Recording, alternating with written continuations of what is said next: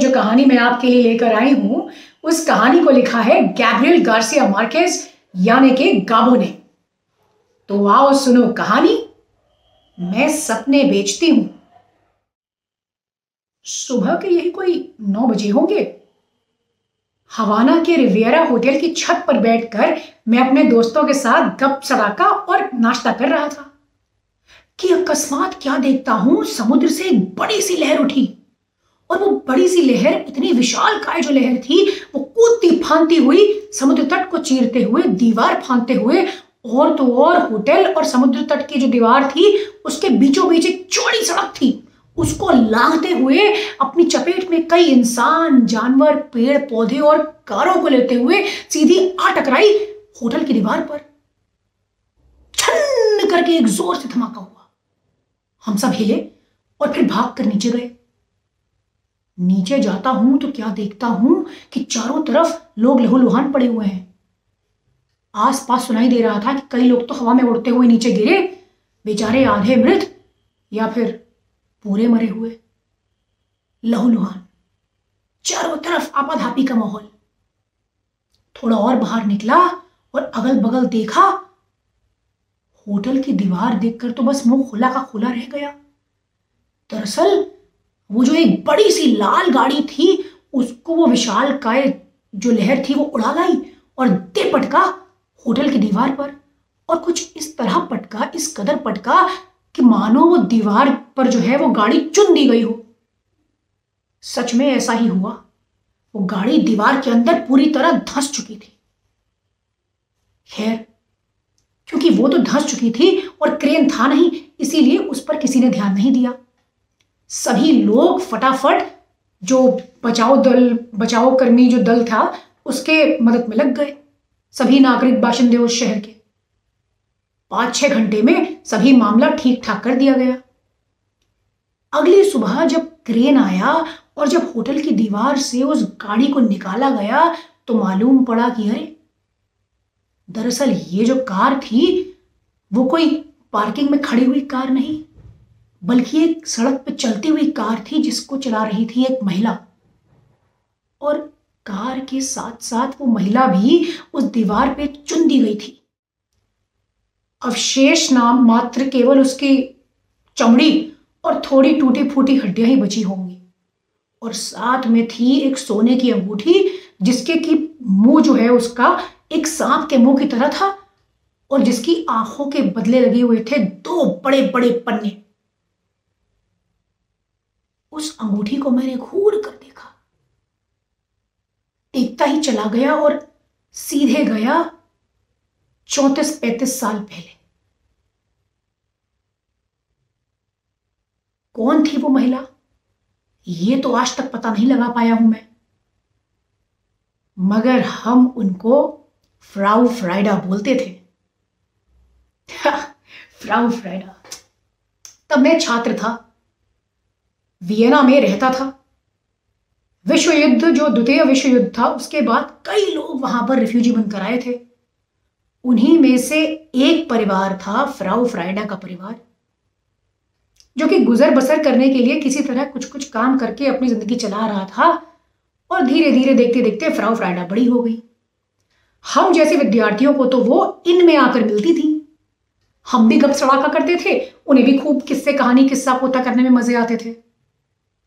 जब पहली बार मेरी उनसे मुलाकात हुई तो मैं बिल्कुल बेबाक ढंग से उनके पास पहुँचा और उनसे पूछा तो आप काम क्या करती हैं? उन्होंने मुझे देखा, मुस्कुराई और बोली, मैं अपने सपने बेचती हूँ। उनकी बात सुनकर मैं बहुत चक्का हो गया। क्या मतलब? मतलब मतलब मैं तुम्हें थोड़ी देर बाद समझा दूँगी खैर वो समय गुजरा। कुछ दिनों बाद एक बार फिर उसी इन में मेरी फ्राउ फ्राइडा से मुलाकात हुई। दरअसल जो उनका नाम था, वो हम लोगों ने दिया था, हम छात्रों ने मिलकर। उनसे मुलाकात हुई। थोड़ा खाना पीना हुआ गप सड़ाका हुआ। और वहाँ से निकलने से पहले वो एक बार फिर मेरे पास मुड़कर आई और उन्होंने धीरे से मेरे कान में फुसफुसाया। सुनो, मैंने कल रात सपने में तुम्हें देखा है। मेरी बात मानो तो वियना से ऐसे भागो जैसे कि तुम्हारे पीछे भूत पड़ गया हो। और अगले पाँच साल तक पलट कर वियना की ओर देखना भी मत, आना तो बहुत दूर की बात है। ज़िंदा रहना चाहते हो तो मेरी सलाह मान लो। उनकी बात सुनकर मैं तो डर गया। डरा तो ऐसा डरा कि भाई फ़ौरन उसी रात वहाँ से रवाना हो गया। एक वो दिन था और एक आज का दिन है। आज तक वियना वापस नहीं गया। उस दिन के बाद ना फ्राउ फ्राइडा को मैं कुछ पंद्रह साल पहले मिला होगा। इस बार बार्सिलोना में।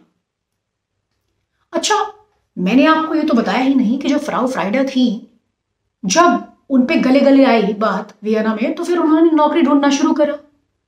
और नौकरी कुछ इस तरह ढूंढी। उन्होंने शहर में सबसे सुंदर घर ढूंढ कर निकाला। एक ऐसा घर जहाँ उनको रहना पसंद आए।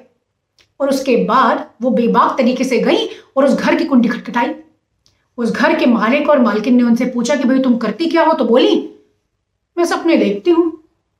तो वो हंसे और बोले, सपने तो हम भी देखते हैं। मगर ये बताओ कि तुम क्या करने आई हो? यहाँ पे क्या करोगी? तो फ्राउ फ्राइडा बोली, मैं सपने बेचती हूँ।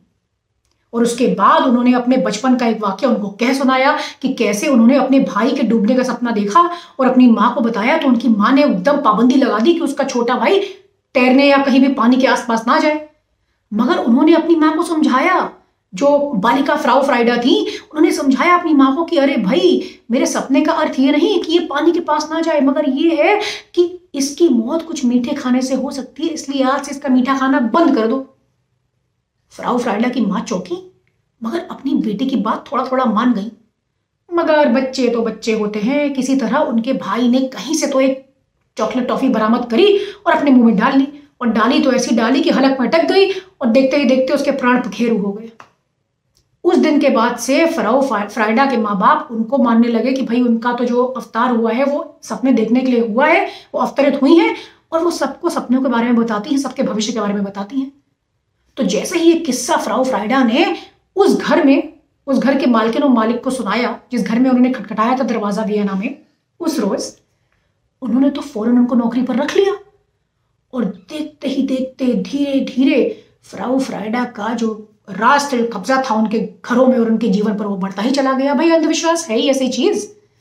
तो फ्राउ फ्राइडा ने उनसे बोला कि मैं बस आपके लिए सपने देखूँगी, मैं अपने सपने आपको बेचने आई हूँ तो वही करूँगी। और आप निश्चिंत रहिए, जब तक मैं आपके लिए सपने देखती रहूँगी, तब तक आपका कोई बाल भी बांका नहीं कर सकता। बस आप मेरी बात मानते रहिए। कहते हैं कि इसी तरह धीरे धीरे फ्राउ फ्राइडा ने उस परिवार की पूरी जो है जायदाद अपने कब्जे में करके बार्सिलोना में एक बड़ा सा बंगला ले लिया था। तो वो जो अगली मुलाकात थी कुछ पंद्रह साल पहले वाली, वो फ्राउ फ्राइडा और मेरी बार्सिलोना में हुई, जबकि हमारे जो बुजुर्गवार दोस्त थे, पाब्लो नेरुदा, वो वहाँ पहली बार आए, सिविल वॉर के बाद। अब जब वो आए और हमारी उनसे मुलाकात हुई तो हम लोग उनको खाने पे ले गए। अचानक बुजुर्गवार बोले, मेरे पीछे एक शख्स बैठी है, जो कि घूर घूर कर मुझे देख रही है।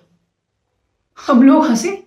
उसके बाद मैं उचक के देखा तो क्या देखता हूँ कि, अरे, ये तो कोई जाना पहचाना चेहरा लगता है। दरअसल वो फ्राउ फ्राइडा थी। उम्र हो चली थी वो फ्राउ फ्राइडा ही मैं उठ कर गया और बादब उनको अपनी मेज पर ले आया।